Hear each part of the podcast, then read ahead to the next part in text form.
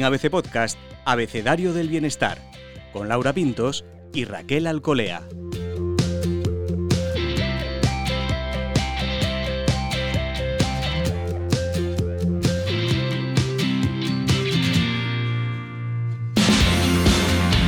Bienvenidos bienestarios, soy Laura Pintos y en este episodio del Abecedario del Bienestar hablamos con Marcos Vázquez. Él es el creador de lo que ya son movimientos masivos en Internet y especialmente en las redes sociales, donde tienen miles de seguidores, fitness revolucionario y vida revolucionaria. Entre otras cosas vamos a hablar con Marcos sobre cómo los ritmos circadianos regulan lo que vivimos en el día a día, cómo esto de los horarios a los que hacemos determinadas cosas tiene un impacto definitivo en nuestro bienestar y en nuestra salud. Hoy con H de horarios.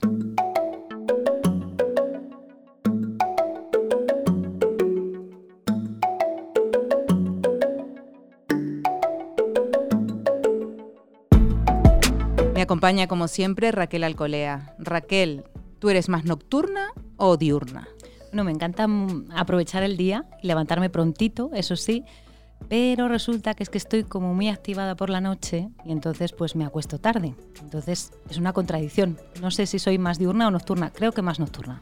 Fíjate que yo he cambiado con los años, de ser muy nocturna cuando era joven o más joven, vamos a decir. Eh, ahora soy diurna, completamente diurna. Mm, Marcos, bienvenido y cuéntanos qué tiene que ver esto, por qué nos pasa esto de soy búho o no. Alondra. ¿eh? Alondra. Antes de nada, gracias por invitarme, de verdad, para hablar de ese tema que me fascina. Mm.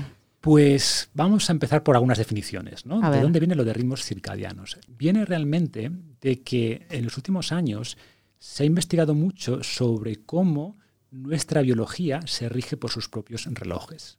Me explico, hasta hace no mucho pensábamos que lo que ocurría en nuestro cuerpo se debía a factores externos. ¿no? Pensábamos que, por ejemplo, siempre hago el mismo ejemplo, los girasoles seguían al sol. Hoy sabemos que no es realmente cierto. En el sentido que los girasoles tienen su propio reloj interno, incluso si los pones en total oscuridad, van a seguir siguiendo al sol. ¿Qué ocurre? Que si tú ese girasol lo mantienes en total oscuridad, cada día se va desfasando un poquito. De tal manera que una semana después ya va a ir totalmente desfasado con el sol. ¿Por qué ocurre esto? Porque el sol tiene su propio reloj interno que guía su comportamiento, pero requiere de elementos externos, principalmente la luz, el sol, para sincronizarse.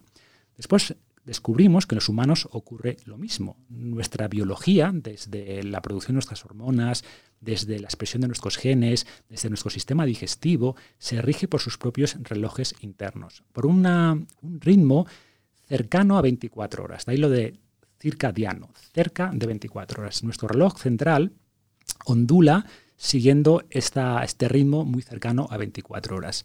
Y por eso lo que queremos es exponernos a ciertos estímulos externos, y ahora podemos hablar un poco de esto, para que ese reloj interno no esté cerca de 24 horas, sino exactamente en 24 horas. Porque sabemos que cuando este reloj se desincroniza, por así decirlo, de los ritmos naturales, aparecen las enfermedades.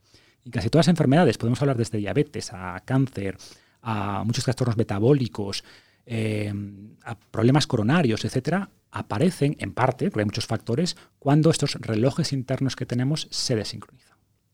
¿Cómo podemos eh, sincronizar esos relojes? Porque hay todo un plan detrás, ¿no? Eh, que, que, promueves en, en Claro. Fitness Revolucionario, pero así unas notas básicas que podamos empezar. Primero tenemos que entender por qué se desincronizan, ¿no? Sería la pregunta. O sea, ¿por qué en el mundo actual la gente vive con lo que llamamos una especie de jet lag social? Y hay muchos factores. Yo me centraría en tres. El primero es desconexión con los ritmos naturales de luz y oscuridad. ¿no? Y siempre digo que nuestra biología, antes de que fuéramos Homo sapiens, ¿no? desde que éramos bacterias flotando en el mar, hemos estado expuestos a ritmos, o sea, o a, o a ciclos alternos de luz y oscuridad. ¿No? La Tierra va girando y por tanto teníamos unas horas de sol y unas horas de oscuridad. Y así fue siempre hasta que llegó un invento que lo cambió todo, que es la luz eléctrica. Y por tanto, estos ritmos naturales de repente se desajustaron. Y podíamos seguir pues haciendo cosas, actividad, y hoy viendo la televisión o trabajando con el ordenador, mucho después de que el sol se haya puesto. Por tanto, esa señal ancestral que recibíamos cuando el sol desaparecía, la dejamos de recibir. Por tanto, nuestro cuerpo sigue pensando que es de día. Biológicamente estábamos preparados para ese ritmo natural, ¿no? Exactamente. El sol y la oscuridad. Exactamente. Entonces, cuando es de noche, pero tus ojos siguen recibiendo luz artificial, tu cerebro sigue pensando que es de día. Mm. Y por tanto no activa ciertos. Ay, procesos regeneradores, Eh. etcétera, que se activan por la noche. Entonces, el- para mí el factor de luz es uno de los más importantes, porque es el que el, el principal sincronizador de nuestro ritmo circadiano es la luz.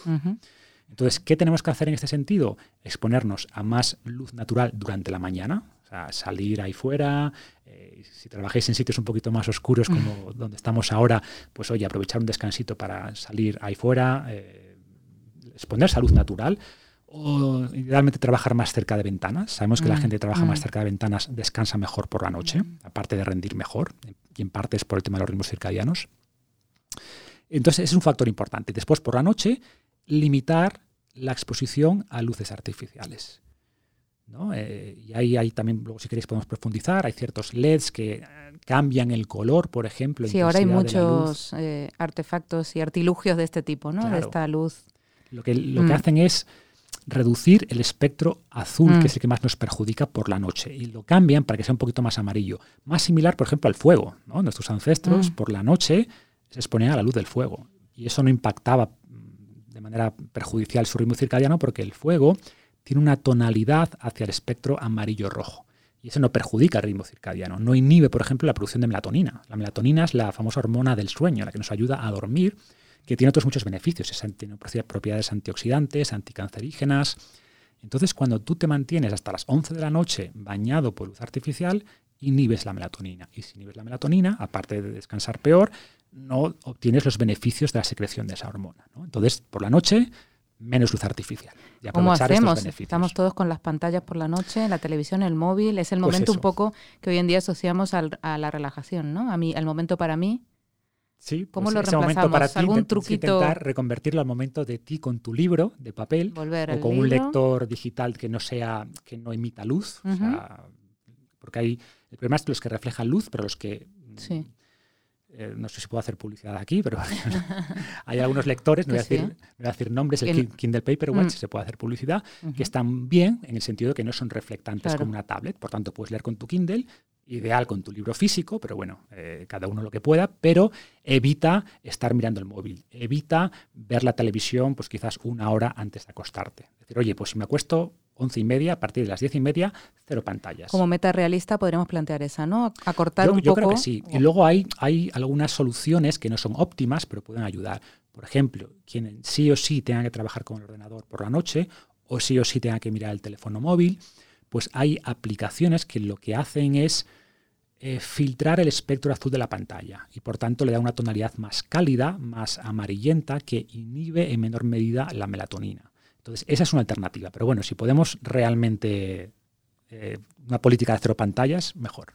¿Y cómo afecta a la alimentación este tema? Porque Exacto. parece que va todo como el descanso, pero ¿y lo de comer, lo de el hambre, lo de... Antes mencionaba los tres aspectos, Sí. ¿no? Eh, empecé por la luz, los otros dos para mí serían alimentación y temperatura. Entonces, alimentación, respondiendo a tu pregunta, cada vez está más claro que los seres humanos no estamos adaptados a estar todo el día comiendo. Tenemos dos tipos de relojes, un reloj central que está en el cerebro y luego tenemos relojes periféricos que llamamos relojes secundarios que están en los distintos órganos. Por ejemplo, en el órgano, o sea, tenemos varios en todos los órganos digestivos, ¿no? desde el páncreas a obviamente el, la microbiota, nuestras bacterias tienen su, propia, su propio ritmos circadianos. Entonces sabemos que las calorías nocturnas, comer muy cerca de la hora de acostarse, tampoco es muy bueno. Entonces, ¿qué es, ¿qué es, lo óptimo? Y luego podemos pasar del óptimo a lo razonable. Es comprimir la ventana de alimentación. Uh -huh. Ahora está muy de moda el ayuno, el ayuno intermitente, que para muchos lo, lo, habrán escuchado, porque uh -huh. ahora se habla en todas partes del ayuno intermitente. Esto es un cambio radical, porque hasta hace poco nos decían que había que comer mucho, poquito y Seis cada dos horas. Día, ¿no? Exacto. Y si no comes y ahora cada cambiado, dos horas, está cambiando en este momento cambiando. absolutamente eh, este tema, ¿no? Correcto. ¿Por qué? Porque cada vez hay más evidencia científica que nos hace cuestionar estos supuestos beneficios de hacer muchas pequeñas comidas. Uh -huh. Sabemos que en general es mejor hacer menos comidas, uh -huh. un poquito más grandes, además son más saciantes, e idealmente comprimirlas durante el día para tener un espacio de ayuno nocturno más largo. Después, ¿cómo se puede llevar a la práctica? Cada uno como mejor le venga. Hay gente que prefiere saltarse el desayuno o desayunar más tarde. Hay, yo soy más partidario en general de cenar antes. Es una forma fácil de alargar el ayuno nocturno sin tampoco cambiar demasiados hábitos, ¿no? Pues eso, eh, es difícil a la gente decirle de repente, no, más luz por la natural por la mañana, menos luz artificial por la noche, además no comas. intermitente y demás. Claro, entonces poco a poco, o sea, al final pequeños cambios pueden tener grandes impactos y, el simple hecho, mucha gente ha obtenido beneficios simplemente eso, cenando un poquito antes. Adelantar un poco la cena. Adelantar un poquito la cena. Eh, podríamos hablar después pues eso, de mm. comprimir un poquito más la ventana de alimentación durante el día. Y eso tiene muchos beneficios a nivel fisiológico y parte de esos beneficios están mediados porque ayuda a sincronizar los ritmos circadianos. Y el tercero, la temperatura. El tercer pilar es la temperatura. Pensemos también, yo siempre lo veo todo desde un prisma evolutivo, primero por coherencia biológica y segundo porque hay mucha evidencia de lo que voy a decir. ¿no? Em, ¿Qué ocurría cuando el sol se ponía? La temperatura se reducía. ¿no? Y sabemos que este descenso térmico, cuando desciende nuestra temperatura corporal, eso nos ayuda a dormir. Hoy, sin embargo, vivimos en un entorno, una burbuja, una, con cero, estamos siempre en nuestra zona de confort térmico y tenemos en nuestra casa la misma temperatura durante el día que durante la noche. O sea, salimos de aquí, de la oficina, a no sé, 22 grados, llegamos a casa a las 10 de la noche, 22 grados, y a las 3 de la mañana, 22 grados. Eso es antinatural. Mm. O sea, nuestro cuerpo, ese estímulo de bajar un poquito la temperatura, nos ayuda a dormir. Parece que se duerme mejor, ¿no? Con la casa un poco más fresca. Normalmente la mm. gente le percibe que cuando mm. baja un poquito la temperatura, eh, duerme, descansa mejor. Por ejemplo, una estrategia para esto, más allá de obviamente cambiar el termostato, es darse una ducha antes de dormir, media hora antes de dormir, y de nuevo tenemos estudios que indican que una ducha media hora antes de dormir, al bajar la temperatura corporal, se descansa mejor. Y dormir desnudo, por ejemplo. Es otra opción también, que puede dar también bastante más juego, ¿no? Pero sí, en el fondo es eh, que, haya, que tu cuerpo no te diferencia de temperatura entre el día y la noche. Buscamos estos contrastes, ¿no? que evolutivamente siempre ha sido así. Siempre hemos vivido con ritmos de em, luz y oscuridad, comida y ayuno, mm. calor durante el día, frío durante la noche. Hoy, sin embargo, estamos todo el día más o menos la misma luz. Durante el día luz tenue y por la noche luz tenue. No hay diferencia entre el día y la noche. Estamos comiendo desde que nos levantamos hasta que nos acostamos. No hay espacios de ayuno un poquito más prolongados. Y estamos todo el día en el mismo rango de confort térmico. No hay esos picos que teníamos antes, no esas variaciones. Estas variaciones es justamente lo que nuestro reloj interno necesita para sincronizar ese ritmo circadiano. Entonces tenemos que, de alguna manera, reincorporar a nuestro mundo moderno estos estímulos ancestrales que ponen en hora nuestro reloj cada día. Marcos, y en esa línea, ¿cuál sería el mejor momento para ejercitarse? Yo siempre digo que el mejor momento para ejercitarte es cuando lo vayas a hacer. No, no hay que Mejor hacerlo que pensar Exactamente. Dicho esto, en línea con lo que decíamos antes, también buscamos más, nuestro cuerpo prefiere actividad física durante el día. Y por ejemplo, si tú entrenas muy cerca de la hora de acostarte, ¿no? pues eso tiene dos problemas. Uno, elevas el cortisol, por tanto te va a perjudicar un poquito el descanso. Y dos, elevas la temperatura corporal. Entonces, son dos aspectos que no te van a beneficiar. Pero bueno, si la única opción que tienes para entrenar es a las 9 de la noche, mejor entrenar a las 9 que no entrenar. Pero en lo posible, más bien durante la mañana o al principio de la tarde. Y todo esto además con uno de los objetivos que siempre decimos, ¿no? Y oye, adelgazar, estar en forma, perder peso, ¿no? Y todo esto cómo se conjuga para que además de vivir mejor, pues oye, pues tenga mejor forma. Muy buena pregunta. Y además es, una, es un bueno. Cuando la gente escucha esto, dice, mm, me lo voy a tomar más en serio, ¿no? Cuando ya ver temas concretos a corto plazo. Tenemos mucha evidencia, por ejemplo, que a, igualdad de calorías durante el día, aquellas personas que llevan muchas calorías hacia la noche pierden menos grasa. Entonces es una buena motivación para intentar comer un poquito antes, ¿no? Porque por la noche, repito, nuestro sistema digestivo está como no es el momento de digerir, estás obligando, estás metiendo ahí calorías. La melatonina, que es esta hormona que nos ayuda a dormir, cuando se segrega, eh, nos hace perder sensibilidad a la insulina, impacta el funcionamiento de los órganos, porque no está pensado para digerir de noche. Y después, el, hecho también de incorporar ayunos intermitentes también nos puede ayudar a controlar las calorías sin pasar hambre. Entonces, estas estrategias, eh, y hay un beneficio adicional, si duermes mejor, sabemos que, de nuevo, igualdad de calorías, las personas que duermen menos de 6 horas tienen a acumular más grasa. ¿Por qué? Porque les cuesta luchar contra el apetito, aumenta la hormona del apetito, una de ellas que es la grelina, se pierde sensibilidad a la insulina, perdemos eh, autocontrol, perdemos autorregulación, y esto todos lo, hemos notado, ¿no? si una noche duermes mal, al día siguiente el cuerpo te pide un poquito más... De que, vas, de que vas mal, ¿no? De que todo va un poco de, claro, y el cuerpo te pide mm. más azúcares. Todo va mal. Exactamente. Mm. Entonces, si tú mm. no regulas los ritmos circadianos y eso impacta después en tu sueño, finalmente vas a acumular más grasa. Te va a costar mucho más perder peso.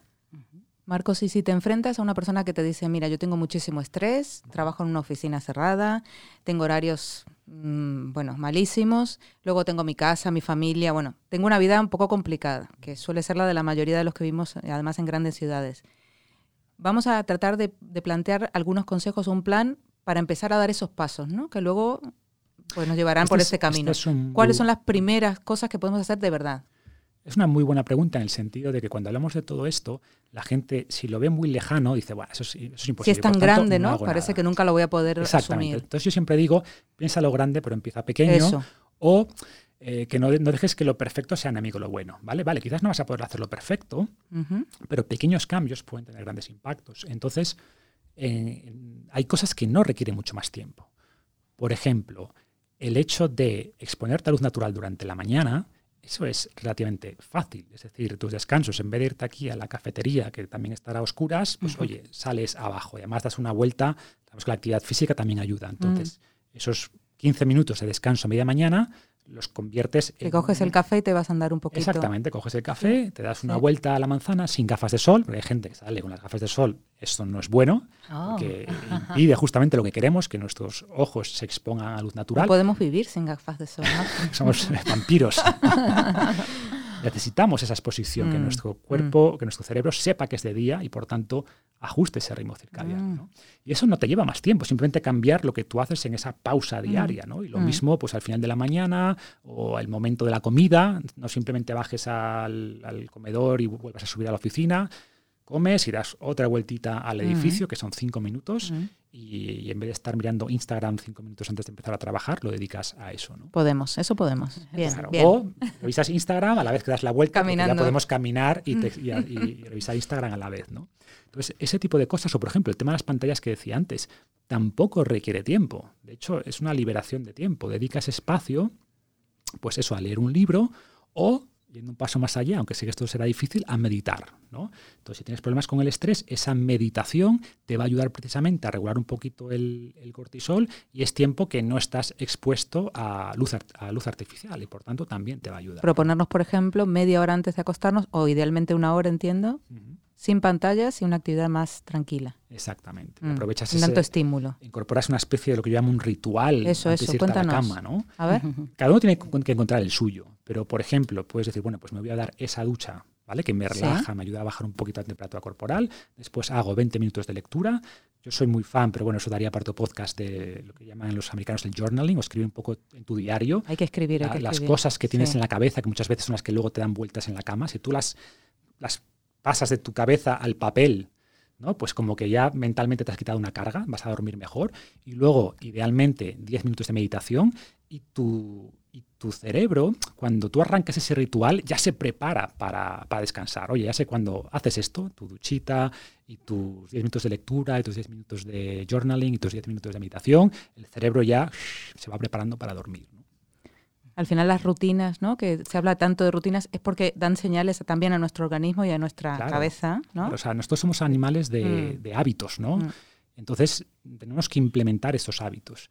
¿Qué ocurre? Que la mayoría de hábitos que implementamos son inconscientes y son malos, ¿no? Entonces tenemos que luchar un poco contra esos hábitos que nos perjudican y reemplazar esos hábitos por cosas que nos benefician. ¿no? Hay una pregunta del millón. A ver. Pues es que, claro, lo que nos pasa es que siempre queremos como fórmulas mágicas, ¿verdad? Y vosotros sois integradores, queréis que, todo se haga a la vez. Pero a la pregunta de ¿qué influye más? ¿Hacer ejercicio o comer mejor a la hora de cuidarse y, tener mejor peso? Es la pregunta del millón y no tiene respuesta, ¿no? Yo te, pero te digo cómo lo veo yo. Alimentación, ejercicio, descanso, para mí son como tres patas de un taburete. ¿no? Es como si preguntas, ¿qué pata del taburete es más importante? Las tres, o sea, si quitas cualquiera de ellas, el taburete se va a caer. ¿no? ¿Qué ocurre? Que hay personas donde tienen una pata más coja que las otras. Entonces, ¿en qué pata tienes que hacer énfasis? En la que tienes más coja, para intentar equilibrar. Entonces, hay gente que igual sigue una dieta razonablemente buena, que quizás no es óptima, pero no incluye muchos ultraprocesados ni bebidas azucaradas, come razonablemente bien, es muy sedentario. Esa persona, lo más importante es que haga ejercicio. ¿vale? Tienes otro caso de una persona que sale todos los días a hacer ejercicio, o a correr o al gimnasio, pero lleva una dieta, pues eso, pues mucha comida basura, ultraprocesados, etc. Esa persona, lo más importante es que mejore alimentación. ¿no? Entonces, las tres son igual de importantes. Si alguna falla, el taburete cojea. Y ya a nivel individual, ¿cuál es la pata más importante para ti? Para ti, bueno, pues la que tengáis más débil, ¿no? Aquella donde, hacia donde se vaya el taburete es la que tenéis que fortalecer para intentar lograr el equilibrio. Pero es distinto para cada persona. Pues eh, la verdad es que es apasionante los temas que, que nos cuenta Marcos. Eh, yo creo que mm, una de las cosas que siempre te preguntan en, tus redes sociales es precisamente cuál es el, ejercicio que más me conviene para poner en forma. Que ahí supongo que también hablarás de, las especificaciones de cada uno, pero bueno, háblanos un poquito de si se puede hacer algunos eh, marcos. ¿no? Yo diría, si tienes que limitar los movimientos, ya hablo mucho, por ejemplo, de, de Pareto, ¿no? de la ley de Pareto. ¿A qué se refiere? A que no todos los estímulos que damos al cuerpo son igual de importantes. Hay unas pocas cosas, es el 20-80, ¿no? Hay un 20% de los esfuerzos que hacemos que obtienes el 80% de resultados. Entonces, hay un 20% de ejercicios, no hay un ejercicio, pero hay un conjunto de ejercicios relativamente pequeño que te da eh, el 80% de los beneficios de la actividad física. ¿Cuáles son? Volviendo un poco a, a, nuestro pasado evolutivo, pues los que hacíamos antes, ¿no? Los que, primero, son ejercicios compuestos, en el sentido de que activan muchos músculos a la vez, de, que te obligan a coordinar muchos grupos musculares de la misma manera, queman muchas calorías, que requieren más esfuerzo, que te hacen ganar fuerza, equilibrio, control corporal. ¿Y qué tipos de ejercicios son? Pues aquellos que replican patrones básicos de movimiento. Hablamos, por ejemplo, de sentadillas, hablamos, por ejemplo, de flexiones, hablamos, por ejemplo, de levantar nuestro cuerpo, lo que llamamos dominadas, ¿no? Este tipo de ejercicios, y podemos hablar de cuatro o cinco, que, que yo propongo que si solo haces esos cinco, de una manera obviamente gradual, progresiva en el tiempo, tampoco necesitas más. Y no necesitas más de 20, 30 minutos al día de actividad física basada en estos grandes ejercicios. Y luego, pues, oye, un poquito de cardio si quieres, alguna cosita así. Pero con relativamente pocos ejercicios puedes obtener gran parte de los beneficios totales de, la actividad física. Como hablábamos antes de, de que están cambiando las tendencias en la alimentación, ¿no? de no comer tan seguido, sino ir, tender más bien hacia el ayuno. En ejercicio también, ¿no? Estamos dejando un poco el cardio de lado y estamos yendo al peso y a, este tipo de... Yo creo que hay dos, dos grandes cambios. Uno, eh, durante décadas, como dices, se hizo mucho énfasis en el cardio, cardio, cardio, cardio es lo mejor para el corazón y hoy vemos que no necesariamente es así. O sea, que el cardio es importante, por supuesto, pero que también la masa muscular. y en general, eh, tener más músculo implica más longevidad, y mejor calidad de vida, en el sentido de que eh, tienes menos problemas de todo tipo. El músculo es un órgano endocrino en realidad, o sea, el músculo es un órgano que nos da salud. Por tanto, hemos logrado un equilibrio, ¿no? Es decir, no solo cardio, cardio sí, el cardio está muy bien, pero mm, no olvidemos la fuerza, la fuerza es muy importante, entrenarla. Y otro gran cambio es que hemos pasado de entrenar pues casi siempre con máquinas, ¿no? Los típicos ejercicios mm que llamamos monoarticulares. Pues me siento y levanto así con las piernas, ¿sabes? Para trabajar los cuádriceps y luego hago los curls de mm. bíceps y luego hago el press de hombro, a ir más hacia movimientos, como decía antes, multiarticulares, que mm. intentan eh, trabajar muchos músculos a la vez, de manera integrada, que tienen una respuesta hormonal mucho mejor. Y que no necesitas tanto... Y que no necesitas tanto equipamiento, y que puedes decir, eh, voy a entrenar al parque, beneficio de ir al parque. Bien, la luz. Ritmo circadiano, la luz, exacto. No estoy ahí después de la oficina, me voy al gimnasio también. Eh, pues con una luz tenue durante el día, igual me ponen luces brillantes a las 9 de la noche y las pantallas de televisión, ¿no? Viendo las Ay, Marcos, lo hago todo mal. bueno, pues espero que esto sea poco a poco. A ver, como todo, es mejor hacer máquinas que no hacer nada. Es mejor ir al gimnasio a las 9 y ver las noticias mientras corres en la cinta como un háster que no hacer nada. Es mejor que no hacer nada. Ahora bien, se puede hacer mejor. Gracias por el consuelo. Pero bueno, muchas gracias por esta charla. La verdad es que es muy interesante y creo que sí que deberíamos prestar un poco más de atención esto de la luz y la noche y cómo nos sentimos. Tenemos pistas, ¿no? Nuestro cuerpo nos da pistas. Tenemos que escuchar a nuestro cuerpo. Sí, nos está diciendo cosas en el descanso, en cómo nos sentimos al día siguiente. Yo he visto, pues esos mm. comentarios, testimonios, entre comillas, de muchas personas que implementando, como digo, ¿eh? no todo lo que digo, pero dos, tres cosas notan mejoras. Entonces, a la vez que notan mejoras, dicen, mm, hay algo detrás de esto, ¿no? Parece que si tengo un poquito de cuidado con las pantallas por la noche, si, si, incluyo algunos de estos elementos de rituales que decía, descanso mejor, si me expongo a luz natural por la mañana, descanso mejor. Entonces, poco a poco, un paso de cada vez. Vamos a, a, ver, asumimos el reto. Sí. ¿eh? Asumimos el reto del café, del café bienestario en el exterior. Mira, ese ya es un café con vuelta al edificio. Eso es. Y, de media hora por la noche sin pantallas, vamos a intentarlo. No es tan difícil. Bueno, bueno. Check. nos comprometemos contigo con fin de revolucionario a ver a, intentarlo porque es verdad que esto de los horarios eh, nos está afectando a todos mucho. Muchísimas gracias, Marcos. A vosotras, de verdad.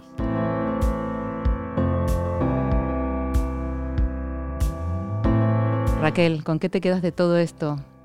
Pues voy a escribir mi propia rutina con estas pequeñas cosas, estos pequeños cambios, voy a poner sobre papel estas poquitas cosas que, con las que yo pueda empezar y a partir de ahí seguro que si voy notando los efectos me animaré a cosas más grandes, ¿no? Con eso, con eso voy. Yo también, también asumo, como decía, el reto y, esto de la noche, ¿no? De volver a activarnos tanto por la noche.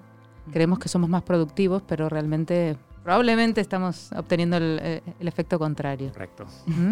Parece que adelantamos, adelantamos cosas por la noche. Me, me apunto esto de frenar un poquito antes y, dar descanso también a la mente y a los ojos. Muchísimas gracias. Hasta la próxima, Bienestarios. Puedes escuchar todos los episodios del Abecedario del Bienestar en abc.es, iBox, Wanda, Spotify, Apple Podcast y Google Podcast. Y no te olvides de seguirnos en las redes sociales. ABC-Bienestar.